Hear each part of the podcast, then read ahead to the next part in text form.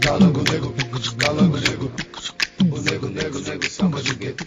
Calango negro, calango negro. Saudações, senhoras e senhores. Estamos começando Linha 2. Linha 2 é o programa âncora do Tabloide Negro. Ele é formado por seus fundadores que estão presentes nesse episódio. Nossa visão de negros suburbanos vai servir de base para a condução dos assuntos.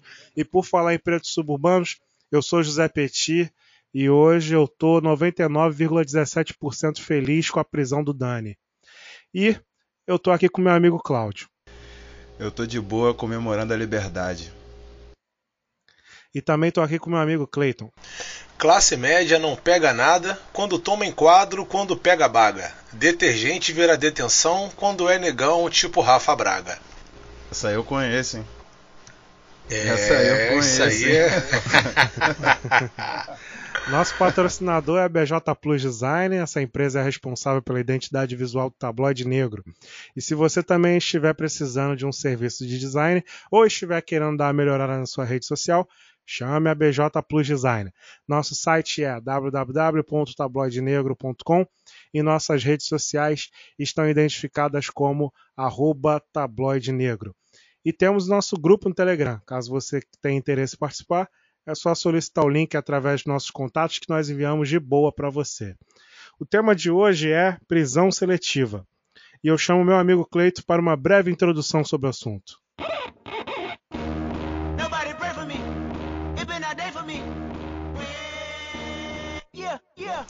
Cárcere, prisão, regime fechado, xilindró, detenção, xadrez, reclusão. Todos estes sinônimos resultam na privação da liberdade caso seja cometido um ato ilícito previsto no Código Penal Brasileiro. Alguns exemplos. Prevaricação, artigo 319, é quando o funcionário público se recusa a receber algum documento de um cidadão solicitando informações, alegando não poder receber por qualquer motivo. Estelionato, artigo 171, é quando alguém procura ter vantagem ilícita para si ou para outra pessoa. Roubo, artigo 157, quando alguém pratica o roubo com ameaça e violência. Furto, artigo 155, quando alguém pratica o furto, mas sem ameaça e violência. Bem, dados esses exemplos, uma vez que a lei é descumprida, as punições são aplicadas e o infrator é acusado e pode ser condenado. Mas em um país desigual como o Brasil, a interpretação das leis a um certo grupo de pessoas tende a ser mais branda. E em muitos casos, além de não serem punidas, essas mesmas pessoas se utilizam dessas leis para se blindarem de investigações. Exemplos como estes não faltam. Porém, se para um determinado grupo a aplicação das leis tende a ser mais branda, para um outro grupo a lei é dura e cruel. Este grupo sem privilégios possui um fator determinante para estarem na categoria de incriminados. Este fator chama-se cor de pele.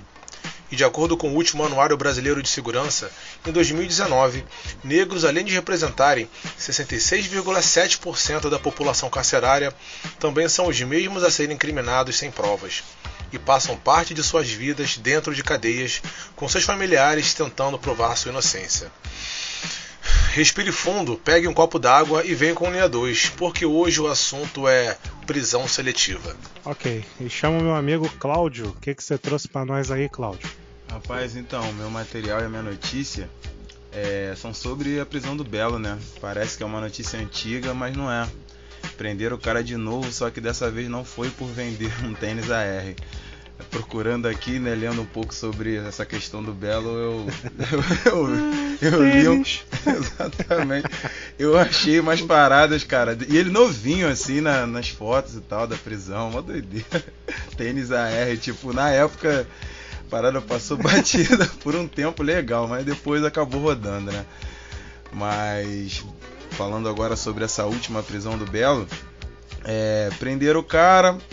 Prenderam por fazer um show na favela Parque União, localizada no Complexo da Maré, na zona norte do Rio de Janeiro, para quem não conhece. Nós já discutimos isso aqui, falamos um pouco sobre o assunto, mas dessa vez foi diferente.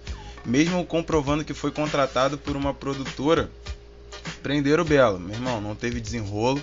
Tá certo que ele ficou detido por menos de 24 horas, mas o constrangimento foi absurdo.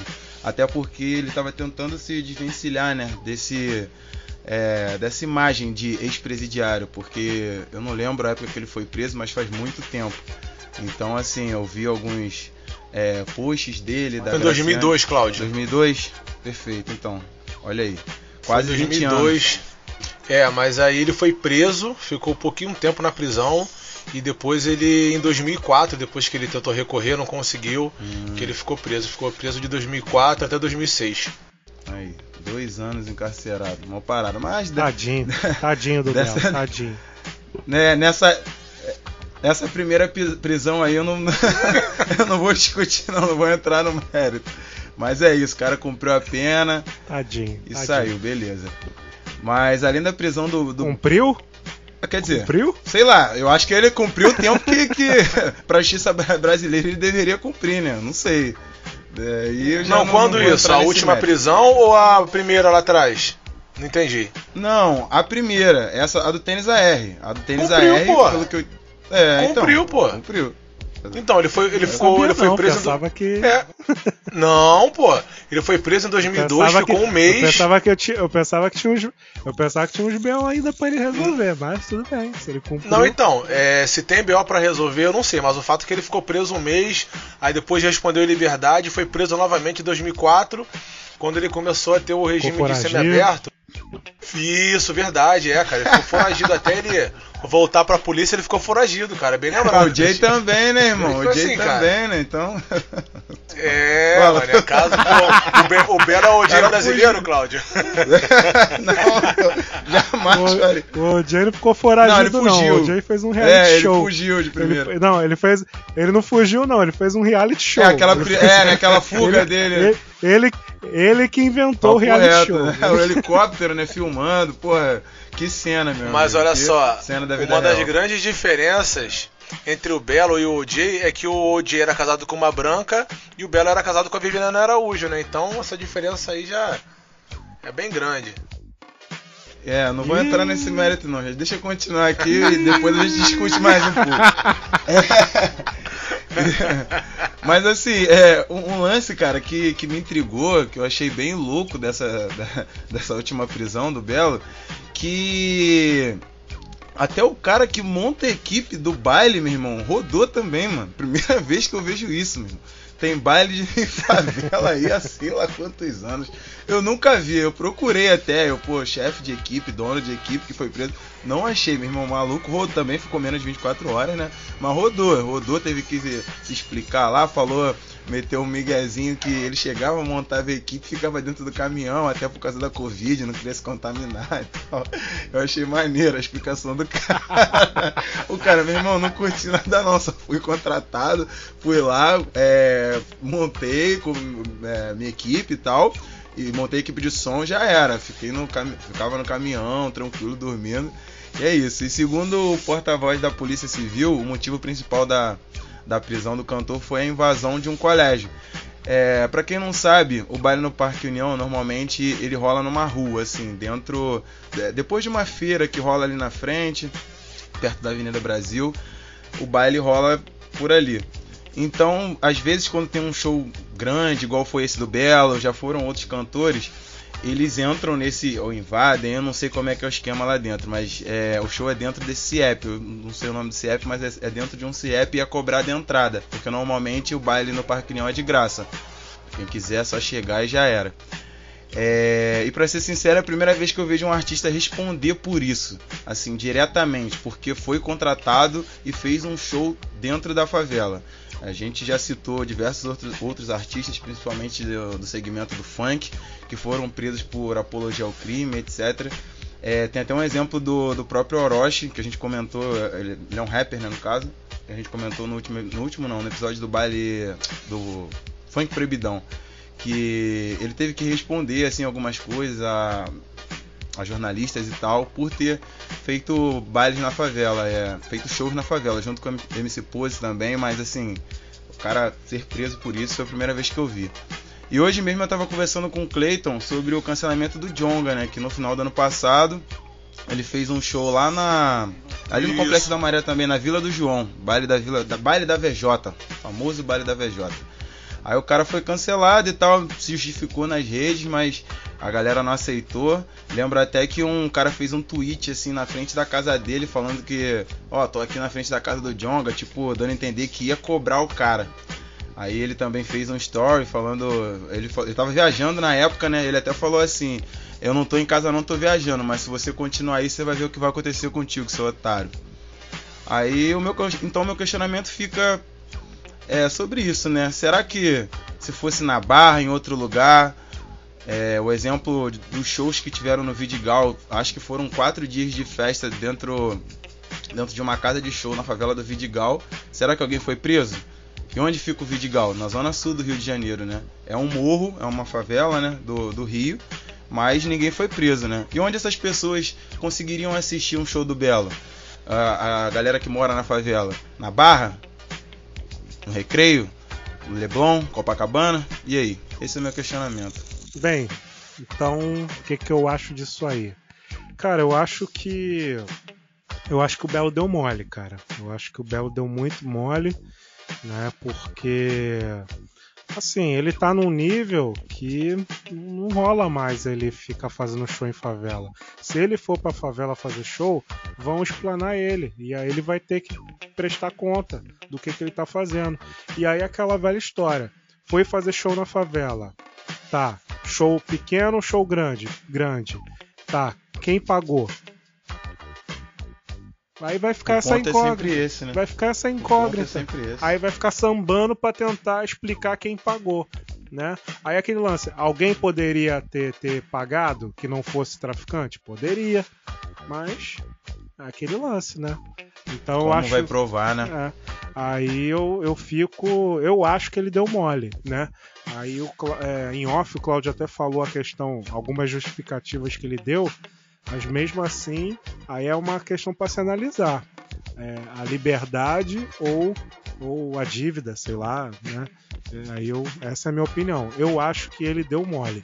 Mas, com certeza, houve uma certa perseguição, digamos assim. Mas ele deu mole, na minha opinião. Não estou falando que ele deu mole por ter feito o show na favela. Eu estou dizendo que ele deu mole em ter se exposto. Entendeu? Essa que é a minha visão aí da parada. Clayton. Então, galera, eu também concordo. Pra mim o Belo deu muito mole. O Belo, há muito tempo, ele já é um artista consagrado. E você não é proibido de fazer show em favela. A questão toda é você estar preparado pra responder questionamentos que vão ser feitos.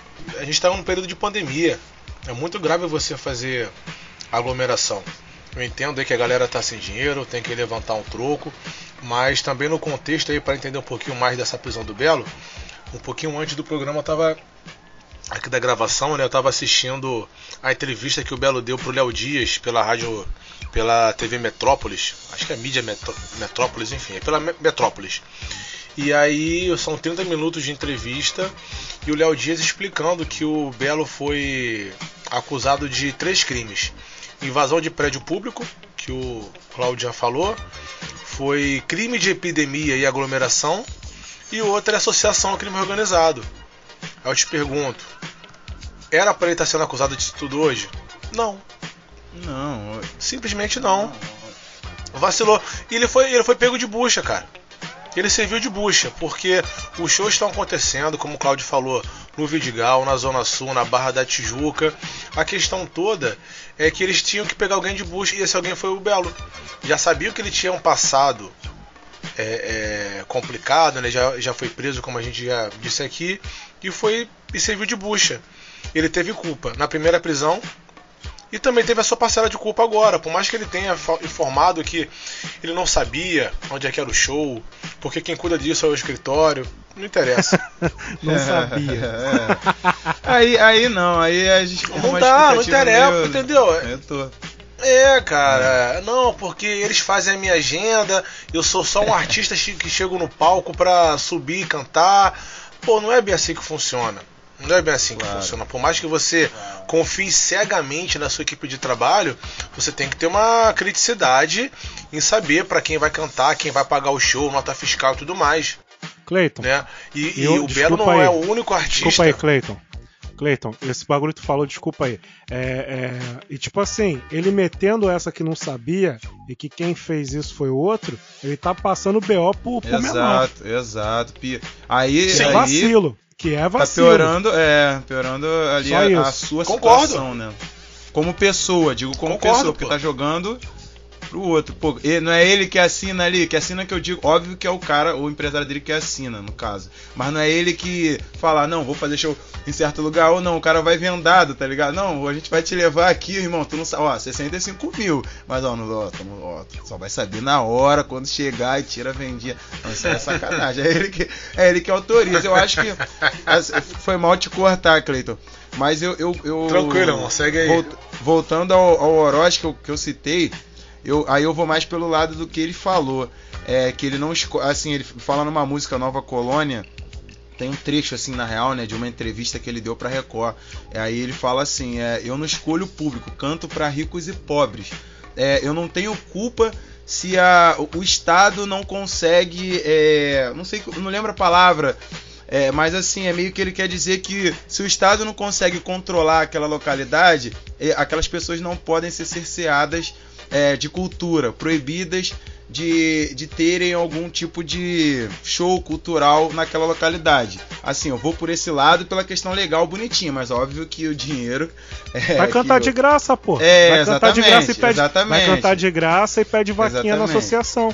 Pede pra cada um da comunidade R$1, só isso. Exatamente, pelo papo, eu vou pelo papo, porque assim, todo mundo sabe o que aconteceu, todo mundo é grandinho, tá ligado? Só que uns acabaram rodando e outros... Uns não, ele acabou rodando e outros não, passaram batida, basicamente isso. Ele serviu de bucha, cara, porque é o seguinte, a artista que tá começando, cara, o grande público é a classe E, é a classe D, e essa classe que consome, a maioria das pessoas estão em comunidades.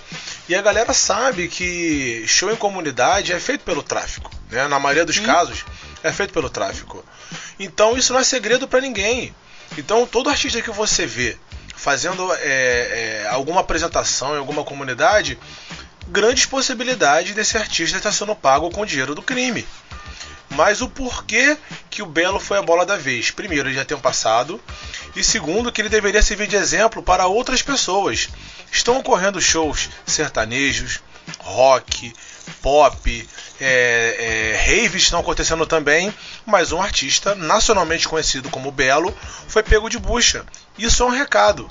Então, só voltando agora no assunto que vocês comentaram, enquanto eu estava falando anteriormente, que é quando o Belo não assume que ele errou e joga para outras pessoas, a gente tem que entender que isso aí foi dito numa entrevista com o Léo Dias, que o Léo Dias, todo mundo sabe, é um profissional do ramo de fofocas, por dizer assim, e ele sabendo que tá dando uma entrevista pro Léo Dias, ele tá jogando pro público, pros fãs dele, que ele como artista não tem nenhuma participação, mas pra polícia em si isso não cola, ele sabe disso, pra polícia ele que vai responder, não interessa se ele não sabia quem estava organizando o show, se o dinheiro era lícito ou ilícito, não interessa para a polícia. Mas ele, como era um cara burro, ele é um cara inteligente, se ele fosse burro, não seria tão famoso quanto ele é hoje. Então ele sabe que dando esse tipo de entrevista, ele vai meio que acalentar o coração dos fãs dele. Então ele está jogando para o público essa responsabilidade aí de não ser considerado culpado nesses 3 crimes que ele está sendo acusado. Mas no meu ponto de vista, o Belo deu mole, viado, sem neurose. Dos 3 aí eu só fico com o do meio, que é o lance da pandemia, mas é a comparação que a gente já fez aqui com outros lugares que estão fazendo shows, ninguém está sendo preso. Porque assim, só último comentário aqui, uma comparação, né? Todo mundo sabe que, por exemplo, a escola de samba tem ligação com o jogo do bicho. E a parada é televisionada, sim, com tranquilidade, ninguém vai prender. É tudo normal, tudo tranquilo. A maquiagem ali é feita de uma melhor forma, né? O tráfico é uma parada mais explícita, só isso. É o último comentário. Isso mesmo. Ok. Bem, agora vou trazer aqui meu material. Cara, assim, o meu material é o seguinte: é a lei sobre a política de drogas e a notícia é sobre o STF negar prisão domiciliar para mãe. Mas aí eu vou aproveitar que a gente está falando de personalidades, né, de pessoas públicas, Então eu vou trabalhar três termos e duas pessoas conhecidas, né? Primeira questão do consumo e do tráfico, depois eu falo sobre tornozeleira eletrônica, depois imunidade parlamentar, coisa rápida. Que isso, hein, pai? Vamos lá. Tá cheio de assunto. Não, mas é só pra contextualizar, pra depois cair nos exemplos. Tipo assim, na lei 11.343, 2006, tá? Tem a questão lá da política sobre drogas aqui no Brasil. Aí qual é a treta dessa lei? Que lá no artigo 28, no parágrafo 2, está escrito: para determinar se a droga destinava-se a consumo pessoal, o juiz atenderá à natureza e à quantidade da substância apreendida, ao local e às condições em que se desenvolveu a ação, às circunstâncias sociais e pessoais, bem como à conduta e aos antecedentes do agente. Ou seja, você está na mão do juiz. Você está na mão do juiz que vai determinar se aquilo que você está levando é para seu consumo ou para traficar. Quando isso acontece, o juiz pode... Maior loucura. Maior loucura que eu já vi na minha vida. Pois é.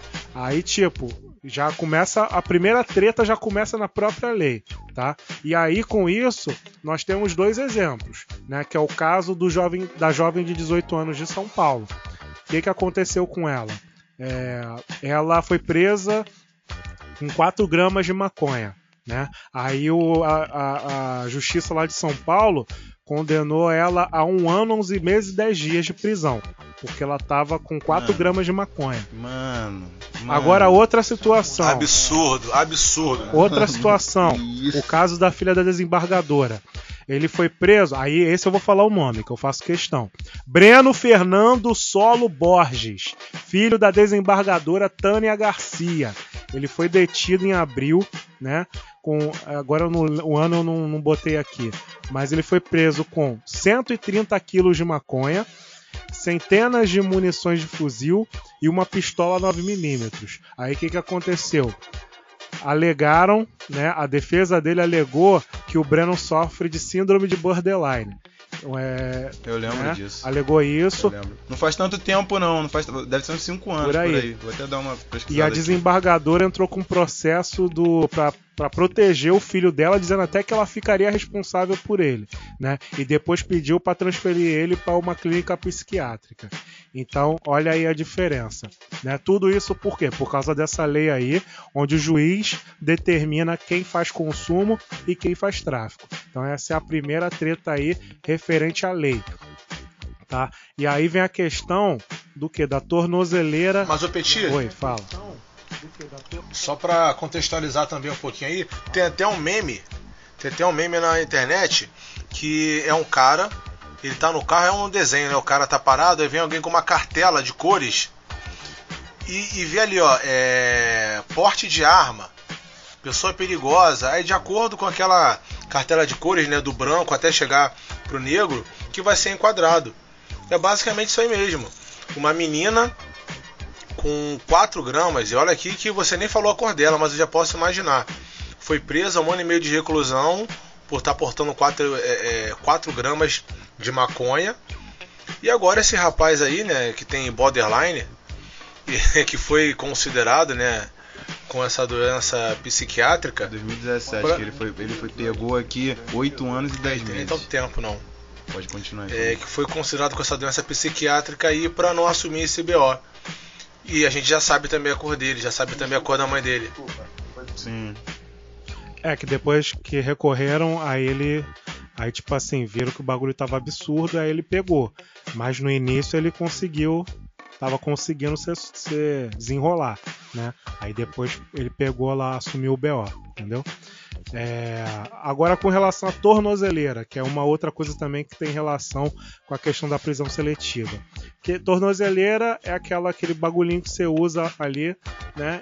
E quais são as situações, algumas das situações em que você usa tornozeleira, né? Aí tá dizendo: medida cautelar alternativa à prisão quando a pessoa está respondendo ao processo e ainda não foi condenada. Essa é a primeira situação.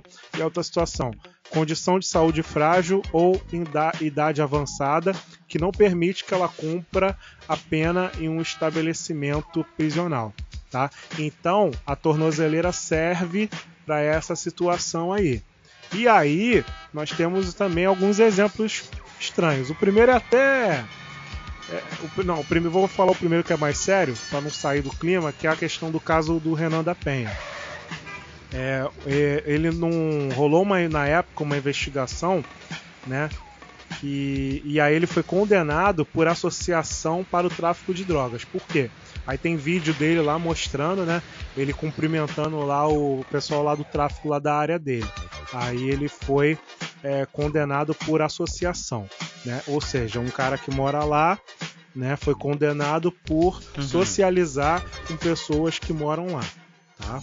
E assim, nem teve desenrolo, foi preso, entendeu? Poderia porque ter usado ele ficou em cárcere privado, né? Gaiola. Poderia ter usado a tornozeleira? Poderia, por quê? Tipo assim, o que ele fez?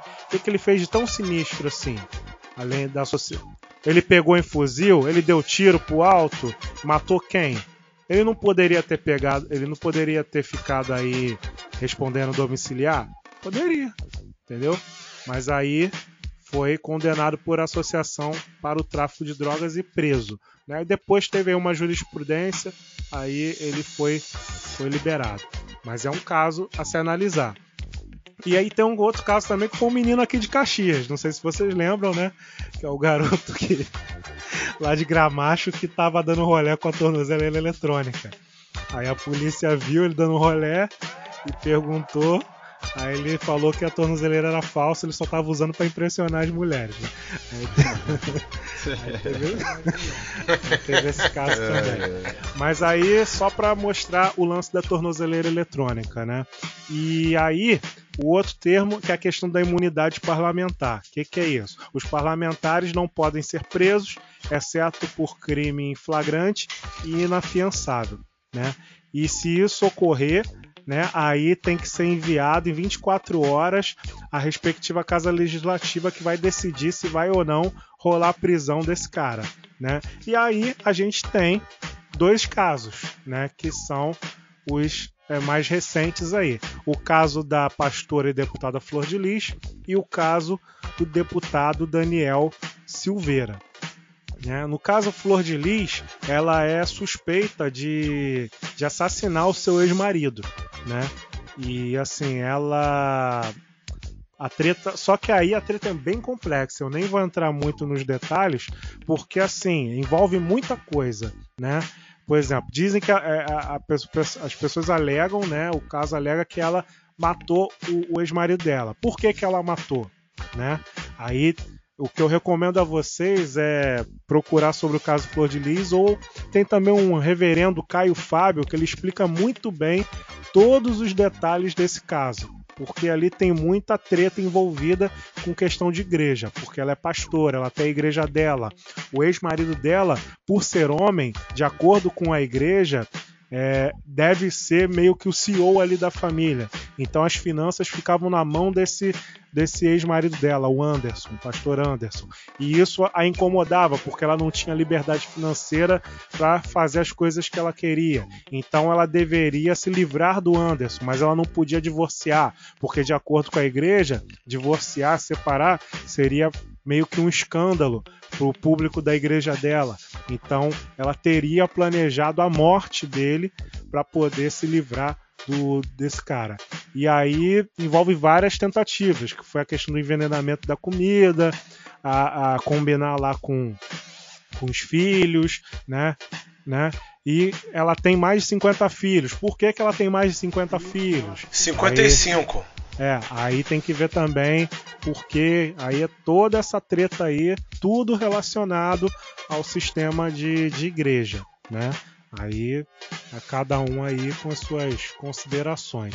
E o deputado Daniel Silveira gravou um videozinho, o Dani, eu vou chamar ele de Dani, porque ele era Daniel Silveira. Íntimo, né, irmão? Ele era Daniel Silveira, era machão, falava grosso, né? Aí ele gravou videozinho. PM, brabão, bodybuilder, pá. Aí gravou videozinho, nada contra quem toma aí as paradas. Gravou videozinho. É, com certeza. Gravou videozinho, fazendo apologia. Nada quem conta toma as paradas e anda com roupinha apertada também. Nada contra, nada contra. Ao contrário, só até a favor, a autoestima tá aí. E aí gravou videozinho fazendo apologia ao AI-5 e defendendo a destituição dos ministros do STF. Né? Aí ficou preso, né? Aí quando chegou na Câmara para ser votado, se ele ia continuar preso ou não, aí ele deixou de ser Daniel Silveira e virou Dani, né? Como diz a música do Bezerra da Silva, você com um revólver na mão é um sujeito feroz. Sem ele anda rebolando até muda de voz. E foi isso que aconteceu, né? Baixou o tom de voz, pediu desculpa, quase chorou, né? Então esse é o Dani. Essa é a situação do Dani. E tá rolando aí a questão no Conselho de Ética. E assim, eu acho que vai rolar uma tornozeleira pra ele. Eu acho que vai rolar. Eu tô torcendo, porque preso ele já tá, mas como político tem esses esquemas aí, né, de conseguir ficar solto, respondendo em casa, eu acho que vai rolar uma tornozeleira pra ele. Não sei. Pode ser algo pior. Tomara. Mas não sei. E aí, gente, para encerrar, aí eu trago o evento, né, principal, que é para gerar essa reflexão, que foi o quê? STF, isso em 2017, tá? STF nega prisão domiciliar à mãe que está em detenção provisória. A mulher está dizendo aqui que ela tem, acho que, 3 filhos. Tem 3 filhos, né? E o STF não aceitou que ela pegasse uma tornozeleira, que ela respondesse em casa. Por quê? Porque ela é cunhada do cara lá da facção criminosa, né? E aí o ministro Gilmar Mendes considerou que ela era perigosa, que ela poderia continuar cometendo delitos, né? E aí você, de repente, que está ouvindo, pode até concordar, realmente. Ela, de repente, pode voltar para a vida louca. Só que esse não é o único caso, né? Em 2018, em 2 de fevereiro de 2018, uma mulher, ela foi presa com 8,5 gramas de maconha e ela é mãe de recém-nascido. E ela teve a prisão domiciliar negada também.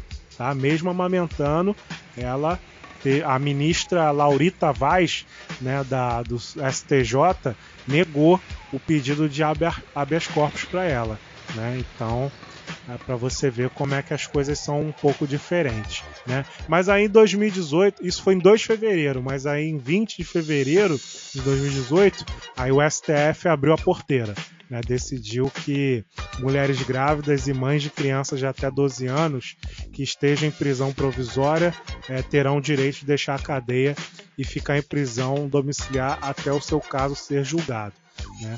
Mas demorou um tempinho, né? De fevereiro até... Em fevereiro demorou, mas assim, várias outras mães vivenciaram a mesma situação antes de 20 de fevereiro de 2018. Tá? Então eu trouxe todos esses casos aí para vocês observarem as diferenças no tratamento e como que essa prisão é seletiva, né? Então temos aí uma deputada que talvez tenha assassinado alguém e está usando tornozeleira. E temos uma mulher que foi pega com 8 gramas de maconha e teve que desenrolar para poder conseguir prisão domiciliar. Então, essa é as minhas considerações aí. Cleiton. Então, falou pra caramba aí, meu irmão. Falou mais que o Cláudio no episódio de séries, cara. Verdade. Palestra, mano. Aulas. Mas mandou bem. Vamos lá. Começando aí pela questão das drogas, né? Eu tinha até feito um comentário, eu vou reforçar aqui. A menina com 4 gramas, né? Tomou 1 ano e meio aí de reclusão. E eu estava até tentando pesquisar aqui, tentar encontrar algum resultado para saber o que diferencia quem possui um consumidor, né, de drogas. Para uma pessoa, tá aqui, ó, em relação usuário, assim, ó, em relação à maconha, quem carrega até 3 gramas tem grandes chances de ser enquadrado como usuário, mas acima de 32 gramas, geralmente a classificação é como traficante, quer dizer, por 1 grama a menina aí passou de usuária a traficante para ficar 1 ano e meio reclusa. E aí agora, só reforçando também o que eu já disse anteriormente, tem esse meme na internet que é uma pessoa branca e tá um policial fazendo a abordagem dela com uma paleta de cor que vai do branco até o negro. Aí dependendo da cor da pessoa que ela vai ser enquadrada, se for branco vai ser usuário, se for negro vai ser traficante, se for branco vai ser estudante, se for preto vai ser traficante. Então é basicamente isso. Depende muito do seu tom de pele para você ser classificado, porque você comentou aí, Pete, que o juiz que vai decidir, né, se você vai ser condenado ou não. Na verdade, essa condenação nem chega até o juiz, ela já é feita pelos próprios policiais quando já te enquadram, né? Essa é a realidade da galera. Então tem até uma cena muito engraçada que hoje a gente ri, né, do Tropa de Elite, que é o Matias no meio da aula falando que a galera que usa droga não tem a visão, que não conhece a polícia da forma como tem que ser, enfim, que não tem como eles enxergarem a realidade do apartamentozinho de luxo que eles têm. É basicamente isso que eu tenho para comentar sobre essa matéria que você trouxe. Sobre a Flor de Lis, eu já falei muito no último episódio, eu não vou falar. Me recuso a falar de Flor de Lis, porque vocês ficaram pegando no meu pé, tá? Sobre o Daniel Silveira. Então, eu não vou nem falar do Daniel Silveira, não. Quando veio esse caso, me veio à tona uma memória de infância minha, que o Petivo, com certeza, ele vai se lembrar, que é o seguinte. São de pessoas valentes, mas as pessoas são valentes quando tem outras a quem elas podem recorrer. Por que eu tô falando isso?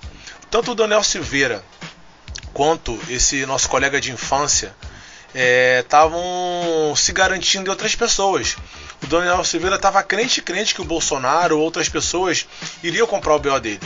E esse nosso colega de infância, quando a gente tinha uns 10, 11 anos mais ou menos, ele era muito complicado. E hoje em dia, já mais velho, eu tenho certeza que ele tinha algum tipo de distúrbio quando era criança. Mas ele se meteu numa briga num botequim lá com uns moleques mais velhos, que ele era muito abusado. E aí bateu de frente com algumas pessoas um pouco mais velhas que ele, adolescentes, e deram uns cascudos nele. O que ele fez? Chegou em casa, chorando, contou pra mãe. Petit já deve estar se lembrando, né, Petit? Contou pra mãe o que tinha acontecido nesse dia, né, nesse bar. E a mãe, o que fez? Chamou outros adolescentes, deu um dinheiro pra eles, pra que eles fossem no bar com ela, a mãe, né, e o filho. Pra quê? Quando chegasse no bar, esses adolescentes que ela deu um dinheiro iriam segurar os outros adolescentes que bateram no filho dela. Dito e feito. Ela pagou outros adolescentes pra segurar. Meu irmão, isso aí eu vi. Eu vi acontecendo isso. E aí, enquanto os outros adolescentes estavam segurando os outros dois que deram cascudo nele, o filho dela bateu nos moleques. Então, ele era muito valente quando ele tinha alguém para segurar os BO dele. É o mesmo caso do Daniel Silveira. São pessoas que não se garantem sozinhas. Elas fazem o mal ou fazem o bem na cabeça delas, sabendo que se caso der ruim em alguma coisa, tem alguém para segurar o BO delas. Sendo que no caso do Daniel Silveira, não teve nenhuma mãe aí para segurar as pessoas com que ele ofendeu, né? E ele agora possivelmente vai assumir esse BO sozinho. E é isso aí que eu tinha para comentar sobre as notícias que o Petit trouxe. Cláudio? Então, cara, começando pelo Daniel, assim, se ele perdeu o mandato e ficar inelegível, eu acho que ele já até perdeu, né? Ou tá pra perder. Não, tá no desenrolo. Eu já fico feliz. Tá no desenrolo, né? Se ele perder, então, eu já fico feliz, porque eu tava com medo desse safado se reeleger agora em 2022. Então tô aí na torcida. E também concordo com o que o Cleiton falou, ele tava se garantindo, né, na Câmara. Eu lembro que ele, na reportagem, ele falou, não, que eu vou ser absolvido, que não sei o quê, que eles vão votar a favor, pá, quer dizer... Ele cantou contra, de galo, né, cara, que foi preso 90 vezes. 90 vezes. Exato. Isso. Eu li também que ele falou que tinha matado 12 pessoas, meio que se vangloriando, e não tem nenhum registro disso. É. Tipo assim, sou matador, já matei 12 ou mais, sei lá, e não tinha nenhum registro. É complicado, né? O cara acha bonito assassinar pessoas, né? Mas beleza. Sobre o Renan da Penha, cara, eu queria comentar um pouco também, porque assim, o que implicou também na prisão dele foi que, eu não lembro se foi o Ministério Público ou a própria polícia, ele avisou o tráfico que a polícia tava chegando, que ele era olheiro, que ele era como se, exatamente, como se ele fosse um olheiro do tráfico, algo do tipo, porque ele mandava alô pros caras, assim, ou algo do tipo. Então, mano, absurdo. Isso eu lembro que na época conseguiram justificar, provar assim, né, até certo ponto, que não era verdade, que era questão de trabalho. Ele, como DJ, ele quando chegava, na real, agora eu lembrei, no Twitter ele usava muito, até hoje usa, né, as redes sociais. E todo mundo sabe que, como eu já comentei do baile do Parque União, na época o baile da Gaiola era anunciado nas redes direto. Então, assim, quando tinha polícia, eles avisavam na rede social, no Twitter e no Instagram. Tipo assim, a polícia tá aqui, provavelmente não vai rolar baile. Ou o baile pode ser embargado, né? Entre aspas. Assim, então, cotação era tipo do baile. Isso. Cotação então, do baile. Ele é isso. Basicamente isso. Então colocaram isso nas costas dele. E sobre as mulheres que foram presas, uma com 4, outra com 8 gramas.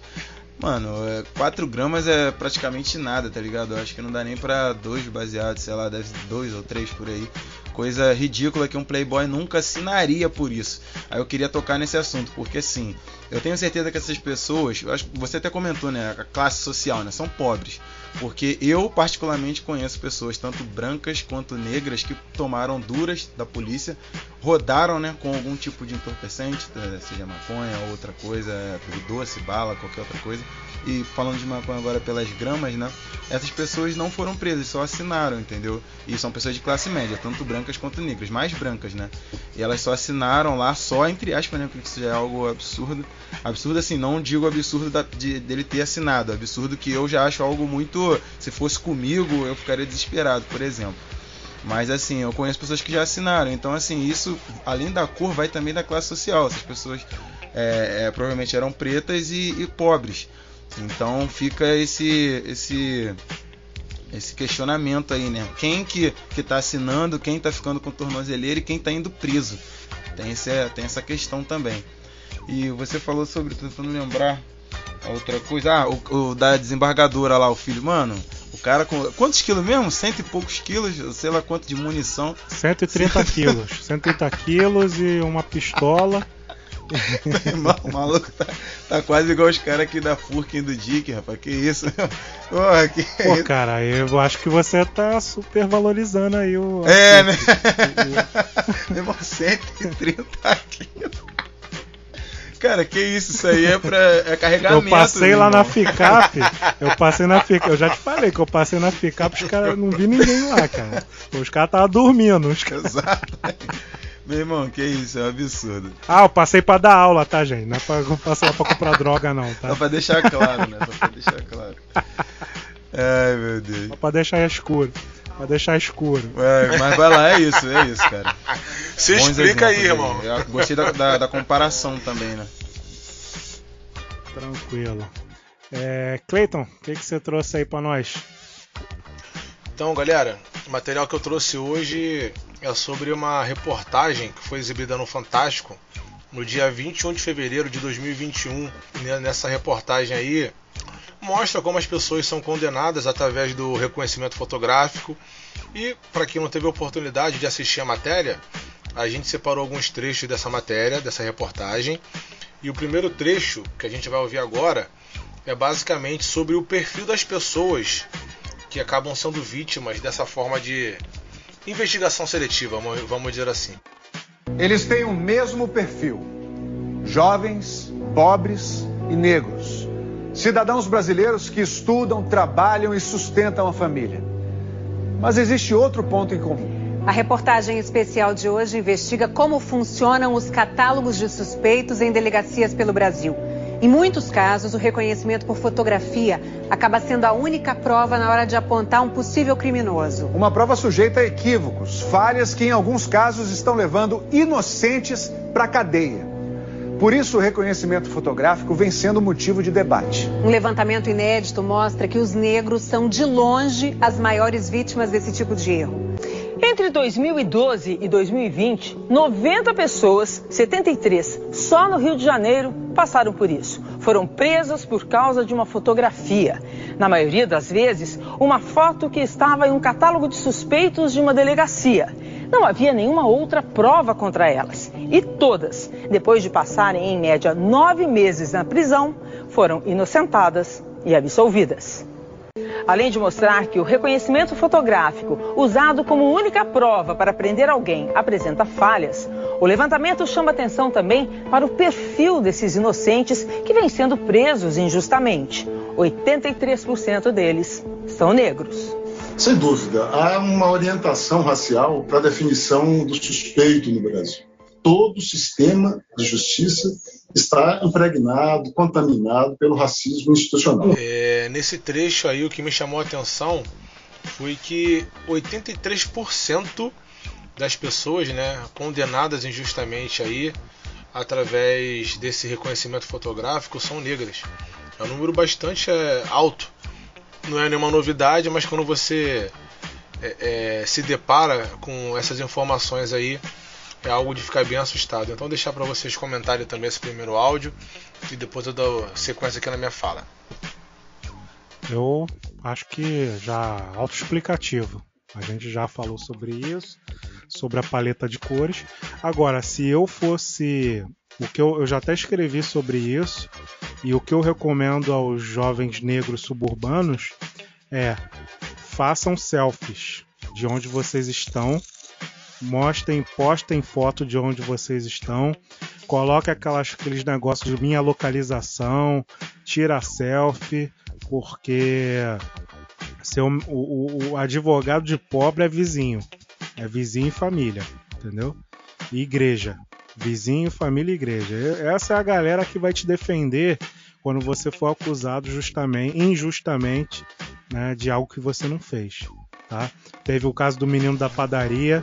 Boa. O menino da padaria lá que foi confundido, né? Aí a vizinhança, os familiares foram lá, pegaram foto dele trabalhando na padaria, levaram para a delegacia, mostraram, chamaram advogado, chamaram imprensa, chamaram todo mundo que tinha direito, e aí resolveram o BO errado lá do moleque, entendeu? Então essa é a minha consideração. Cláudio?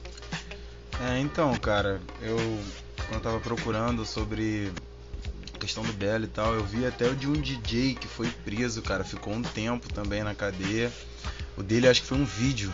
Ele foi acusado injustamente por latrocínio, só que tinha testemunhas, vídeos também, que ele estava em outro lugar. Então, assim, é algo rotineiro, né, na vida de pessoas negras. Por isso até que eu abri falando que estava de boa, comemorando a liberdade, porque é um motivo de felicidade para a gente estar livre, né, assim, de boa, andando com tranquilidade, porque esse número é assombroso, assim, 83% das pessoas que são presas injustamente são negras.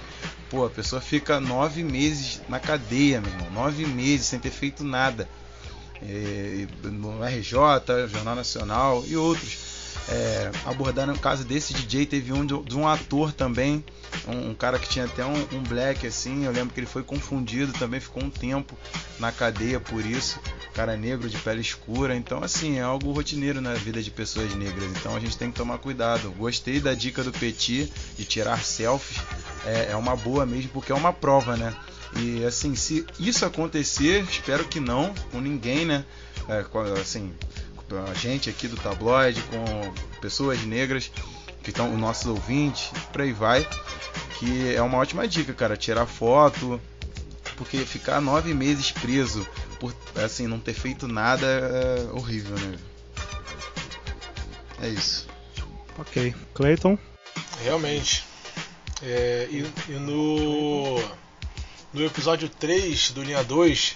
A gente apresentou dados sobre a violência, a gente viu que a Polícia Militar do Estado do Rio de Janeiro é que mais mata, é que mais morre também. E depois de ter assistido essa matéria aí, só confirma um trecho da letra do Rapa, né? É que todo camburão tem um pouco de navio negreiro. É triste, mas é verdade. E a gente está se deparando aí com vários exemplos. E para dar continuação nessa reportagem, tem o segundo trecho agora dessa matéria, né, que mostra o Thiago, que foi preso injustamente por esse reconhecimento fotográfico. Thiago, 27 anos, pai de 3 filhos. 4 anos atrás foi ajudar um colega a rebocar um carro, quando a polícia chegou e descobriu que era um veículo roubado. Eu falei assim, poxa, eu não sabia, se eu soubesse não estaria aqui. Thiago respondeu em liberdade e foi considerado inocente. Mesmo assim, a foto dele foi parar em uma lista de suspeitos de uma delegacia do Rio de Janeiro e continua sendo mostrada para vítimas que chegam para fazer o reconhecimento fotográfico de criminosos. Isso transformou a vida do Thiago num inferno. Ele já foi reconhecido e acusado 9 vezes por crimes que não cometeu. Quando eu pensava que tudo ia dar certo, chegava a intimação e falava, mãe, vai ser isso aí sempre na minha vida. Thiago foi preso 2 vezes. Em uma delas, ficou 8 meses na prisão. Em outra prisão, também acusado por roubo, chegou a ser condenado em 2ª instância. De novo, tendo o reconhecimento fotográfico como única prova. Apesar de novamente ter sido absolvido, Thiago ainda responde a processos e não encontrou a paz na sua vida. Quando bate aqui na porta, você já... Eu me desespero, não sei, qualquer momento, não sei se pode ser um polícia, pode vir com mandato de prisão novamente. Queria acabar de tirar essa minha foto da delegacia, a primeira coisa que eu queria. Ah, cara, isso aí não tem muito o que comentar, não. Cláudio? Cara, então, quando eu fui assaltado no final de... Fui assaltado ali no centro do Rio, perto da Praça Tiradentes, logo ao lado ali daquele teatro João Caetano. Eu lembro que eu fui na delegacia da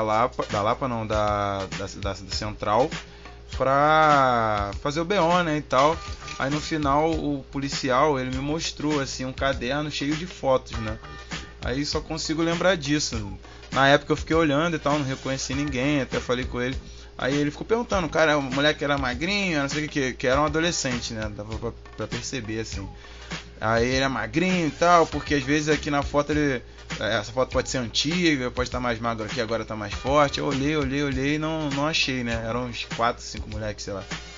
E assim, eu lembro também que uma época a Polícia Militar tava com essa modinha, né? De tirar foto quando dava duro em alguém. Eu não lembro quem que... Foi um advogado, cara. Advogado negro e tal, ele é até militante. Ele postou, acho que foi ano passado, acho que retrasado, sobre isso. Ele tem até uns dreads assim, eu esqueci o nome dele agora. Mas ele falou que foi abordado e tal, tomou aquela dura mesmo, aquele baculejo pesado. Os caras procurando drogas assim no carro e tiraram uma foto dele. Ele ficou até desesperado assim na época, fez um post, ele tem bastante seguidores e tal, teve uma repercussão. Mas e aí, vai saber se a foto do cara tá em alguma delegacia aí para reconhecimento. Olha a doideira. Eu não sabia disso, eu não tinha noção dessa informação. Um absurdo, cara. Um absurdo mesmo. Lá naquela operação na época da intervenção federal, aqui no Rio de Janeiro, na Maré, teve aquele lance, aquele episódio do Exército fotografando os moradores, né? Teve aquele episódio. Isso, é verdade. Também. Mas é isso aí. Cleiton. Então, assim, é muito duro ouvir isso tudo, né? Imagina só, você ser incriminado 9 vezes, ser preso 2 vezes por algo que você não fez. E aí você é absolvido, porque você não tem culpa, literalmente, não tem culpa no cartório. E você ainda vive com medo de voltar a ser preso, porque tua foto tá num catálogo, e do nada alguém pode chegar lá na delegacia, te acusar. Isso aí já ser suficiente para te prender. Tem uma parte também dessa reportagem que foi exatamente o que o Petit falou. Tem uma pessoa também que ela foi acusado injustamente por reconhecimento fotográfico de ser uma pessoa criminosa, foi presa, e agora, para ele provar que ele não é criminoso, ele faz justamente o que o Petit falou. Por onde ele passa, ele tira selfie, por onde ele passa, ele vê os registros, né, de localização, justamente para comprovar que ele está trabalhando. Justamente para ele não pagar de novo um preço do qual ele não fez nada por isso. Eu tinha até um terceiro áudio aí para compartilhar, mas nem precisa não, Petit. Acho que esses dois áudios aí já deram para a gente exemplificar bem a forma como pessoas negras são tratadas pela polícia aqui no estado do Rio de Janeiro. E a gente pode multiplicar isso para São Paulo, para Minas Gerais também, que isso aí tenho certeza que não é diferente. Então assim, eu tenho um filho de 4 anos que vai ser muito complicado daqui na adolescência dele, daqui a uns 15 anos, né, uns 13 anos mais ou menos, ele já ser considerado um potencial risco para a sociedade. E através de algumas características aí que vão coincidir de uma outra pessoa, ele pode ser acusado. É difícil, é muito complicado a gente ver esse tipo de realidade aí. E é isso, galera. Não é a primeira vez que o Fantástico exibe uma matéria desse tipo. Eu acho que eu, pelo menos, já vi umas duas. Teve essa aí que eu não assisti, mas já fiquei até impactado novamente por esses trechos. Já passou na RJ. Eu acho que aqui no Rio, então, principalmente, eles frisam até mais.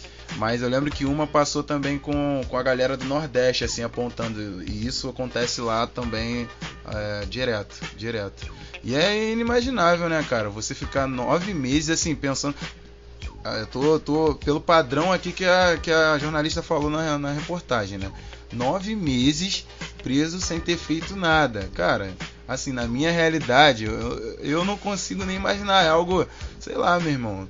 Eu acho que a primeira prisão do cara aí, o mundo deve ter acabado. Na segunda, eu acho que ele já tava até pensando, pô, meu irmão, uma hora isso vai acabar, porque... Não tem como acostumar com isso, né? Ser preso de forma arbitrária, né? Quer dizer, pra polícia não é arbitrária, né? Pra polícia eles acham que estão na razão, né? Pra justiça, né? No caso. Que loucura. Mas esse tempo é absurdo, cara. Não conseguir provar em um tempo menor, isso é absurdo. Verdade, irmão. Tinha que chamar a desembargadora pra resolver isso, pô. Resolver rapidinho. Aí não tem ajuda. Aí, com relação a isso, eu não vou opinar com relação aos casos já apresentados. Eu vou opinar com relação aos negros que vão se tornar adolescentes... adultos no futuro, que é o caso aí do filho do Cleiton. O que eu recomendo? O que nós já estamos fazendo, né? A gente está se articulando, a gente está buscando as informações, a gente está reivindicando, a gente está correndo atrás, né?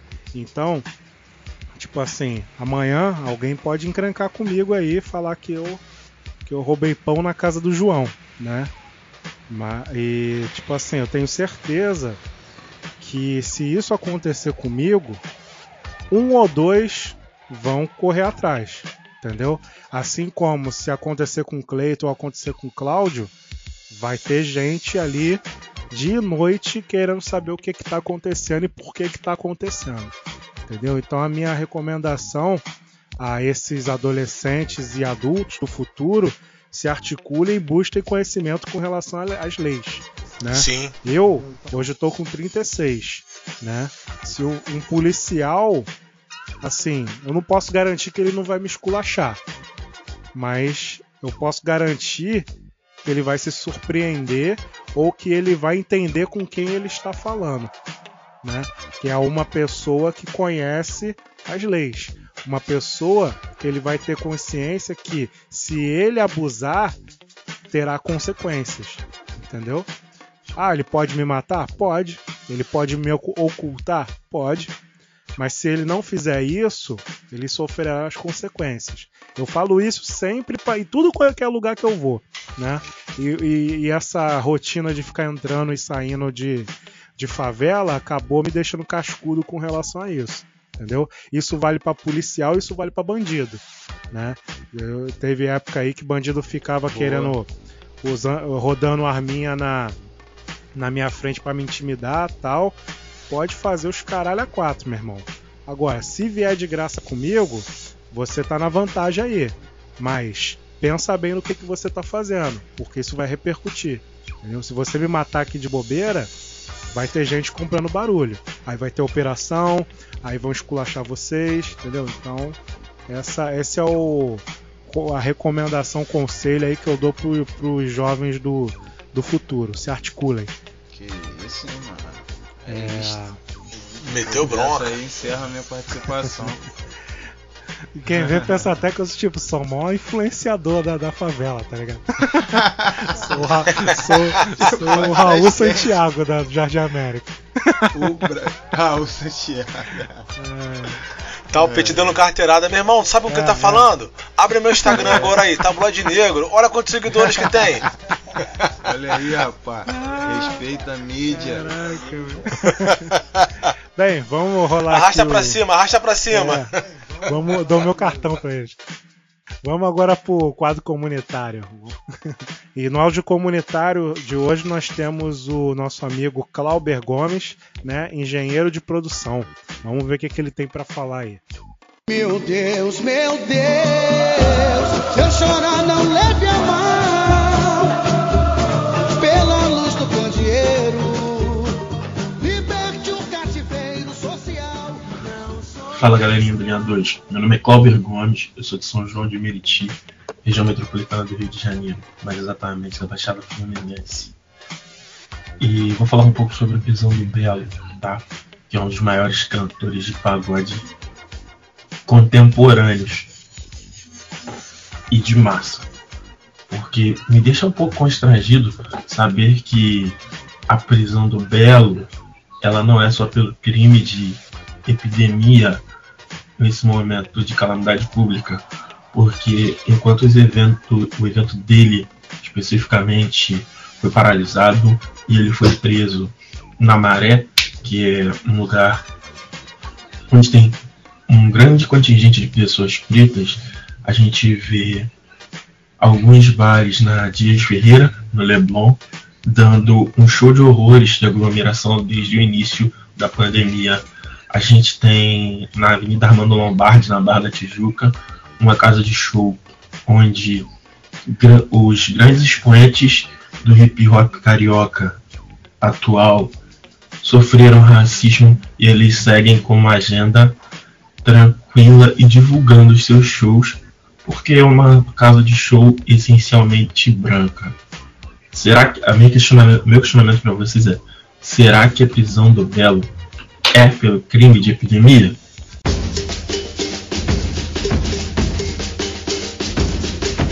Ok, Clauber, muito obrigado aí pela sua contribuição. Acho que a gente já comentou sobre o assunto, né? Então, você já deve ter ouvido aí a resposta. Vou passar aqui agora para o quadro do especialista, e a especialista que nós chamamos é Joyce Gravano.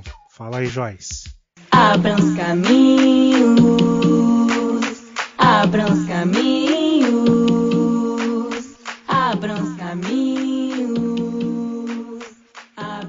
Boa noite, me chamo Joyce Gravano, sou moradora de São Gonçalo, coordenadora pedagógica da associação Eu Sou Eu a Ferrugem, que trabalha com pessoas privadas de liberdade, familiares de pessoas privadas de liberdade e pessoas cumprindo medidas e egressos do sistema. Eu atuo nessa organização desde 2017, atuo principalmente com mulheres, sejam as mulheres que são egressas, sejam as mulheres que são parentes, familiares de pessoas que estão privadas de liberdade nesse momento. O nosso trabalho se dá com apoio psicossocial, o campo do jurídico, acompanhamento em ações, em parcerias com a defensoria, por exemplo. Se dá também nesse momento com um projeto específico que se chama Educação que Liberta, em que a gente está preparando essas pessoas para fazer a prova do ensejo e concluir o ensino médio. E o quanto é importante essa inserção na educação e entendendo a educação como um fator transformador da vida de qualquer pessoa, principalmente de alguém que foi privado de liberdade. O nosso foco principal são pessoas negras, entendendo que hoje no Rio de Janeiro 68% da população carcerária é negra, preta ou parda, como diz o censo, e que no Nordeste isso chega até 90% da população carcerária.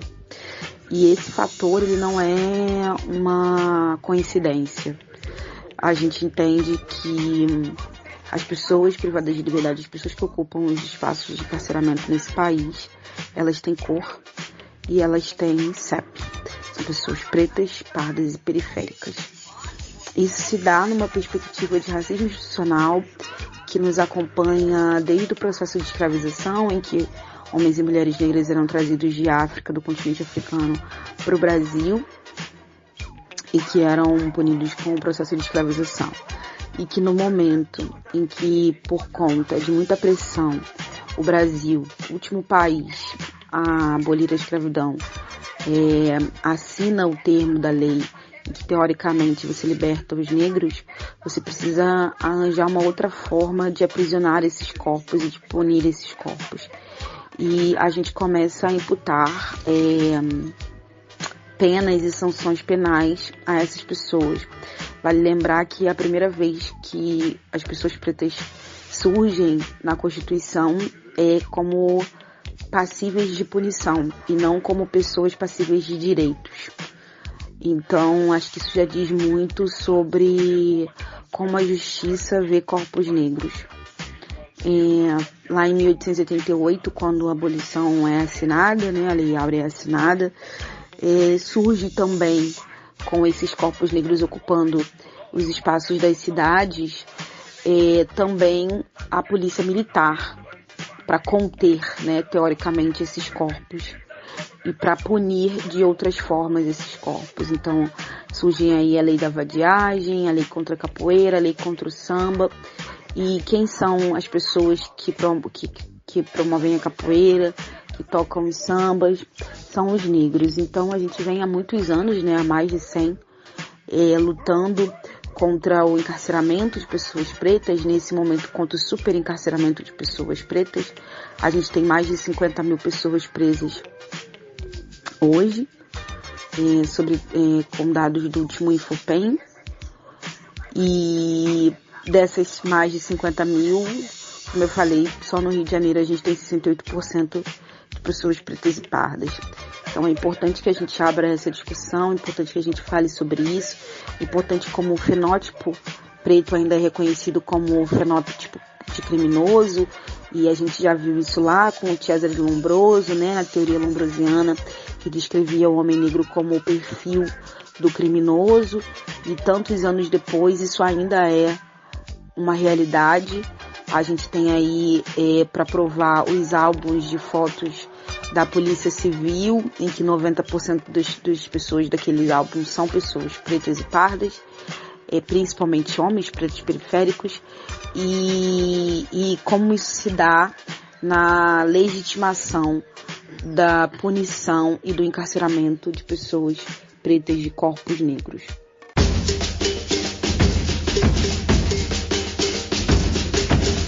Ok, muito obrigado aí, Joyce, pela sua contribuição. Valeu.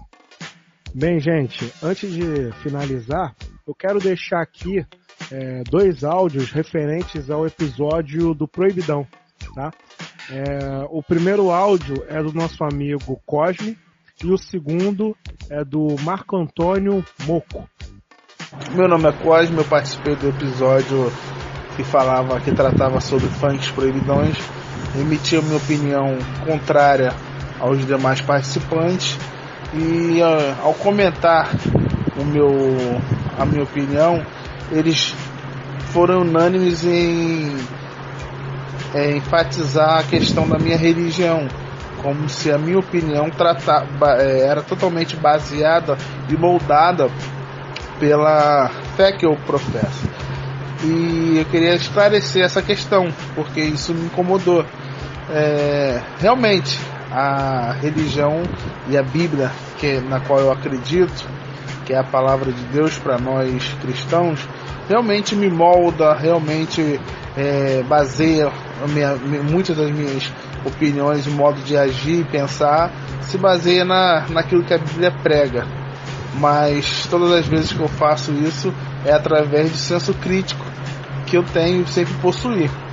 E a minha opinião em relação aos funk proibidões vem do ensinamento que eu tive dos meus pais. Eles sempre me ensinaram que é errado e eu sempre concordei com eles nesse ensinamento. Como eu disse, quando eu era mais jovem, eu gostava de funk, de dançar funk, de frequentar locais que tocavam funk, mas funks que tinham letras mais voltadas para a parte de, como alguns participantes falaram aí, não eram proibidões, falavam de relacionamento homem e mulher e tudo, mas não sexo explícito, apologia a tráfico de drogas, assim eu entendo. Os participantes entendem diferente, tem todo o direito, entendeu? Então eu gostaria só de deixar essa questão bem clara e esclarecer, tá bom? Obrigado mais uma vez pela oportunidade. E também temos o áudio do nosso amigo Marco Antônio. Fala aí, Moco. Fala, rapaziada, meu nome é Marco Antônio, moro no Rio de Janeiro, no bairro Jardim América. Vim contar um pouco da minha vivência de torcida organizada e um pouco da vivência que eu tive em baile, né? De corredor, no caso. Cara, torcida organizada não é composta pela sua maioria de gente preta, no caso. Tem muita gente que mora na Zona Sul, muita gente, branca, tem playboy pra caramba também, entendeu? Por isso que dificilmente você vê a galera se prejudicando por fazer, no caso, merda na rua. Por isso que tem toda uma estrutura, tem advogados, tem conselho, tem diretoria, tem policiais, tem políticos, tem tudo isso envolvido dentro da torcida organizada, entendeu? E sobre o baile de corredor, a galera que frequenta também não são jovens pretos dessa geração, né, nova geração. É uma galera ainda da antiga que frequenta até hoje os bailes. No caso, a nova geração era a galera da minha idade, que hoje em dia tem 33 anos, que foi nos bailes, começaram a ir nos bailes em 2006, no caso. Então, parou nisso. A galera mais nova não tem esse costume de ir pra baile de corredor. Valeu. Bem, e com isso acho que a gente já pode encerrar o episódio de hoje, né? Lembrando que nossas redes estão identificadas como @tabloidenegro e os nossos contatos estão aí. É só você chegar que a gente vai te responder. Com relação a recados, eu tenho um recadinho hoje, é pra você, meu irmão. Lembra que no primeiro episódio desse ano você falou que estava esperando os valores aí dos celulares abaixar, celular de flip, tá ligado? Então, pesquisei aqui, cara, tava vendo um celular pra mim, aí fui no site da Samsung, tem um modelo de flip que você vai gostar, Galaxy Z Mystic Black, tá custando apenas aí R$12.599. Propaganda paga. Você anotar aí no seu... Publicidade paga. Isso aí. Tá ganhando, né? Publicidade paga. Continuamos na esperança. É indicação pro irmão aí, cara. É isso. Continuamos na esperança, isso aí, pô. Até final do ano vai abaixar pra 1.200. O meu recado é pro Dani. Dani, boa sorte aí no seu processo. Valeu. Fé. Isso aí. Valeu, gente. Até mais aí. Muito obrigado. Tchau. Valeu.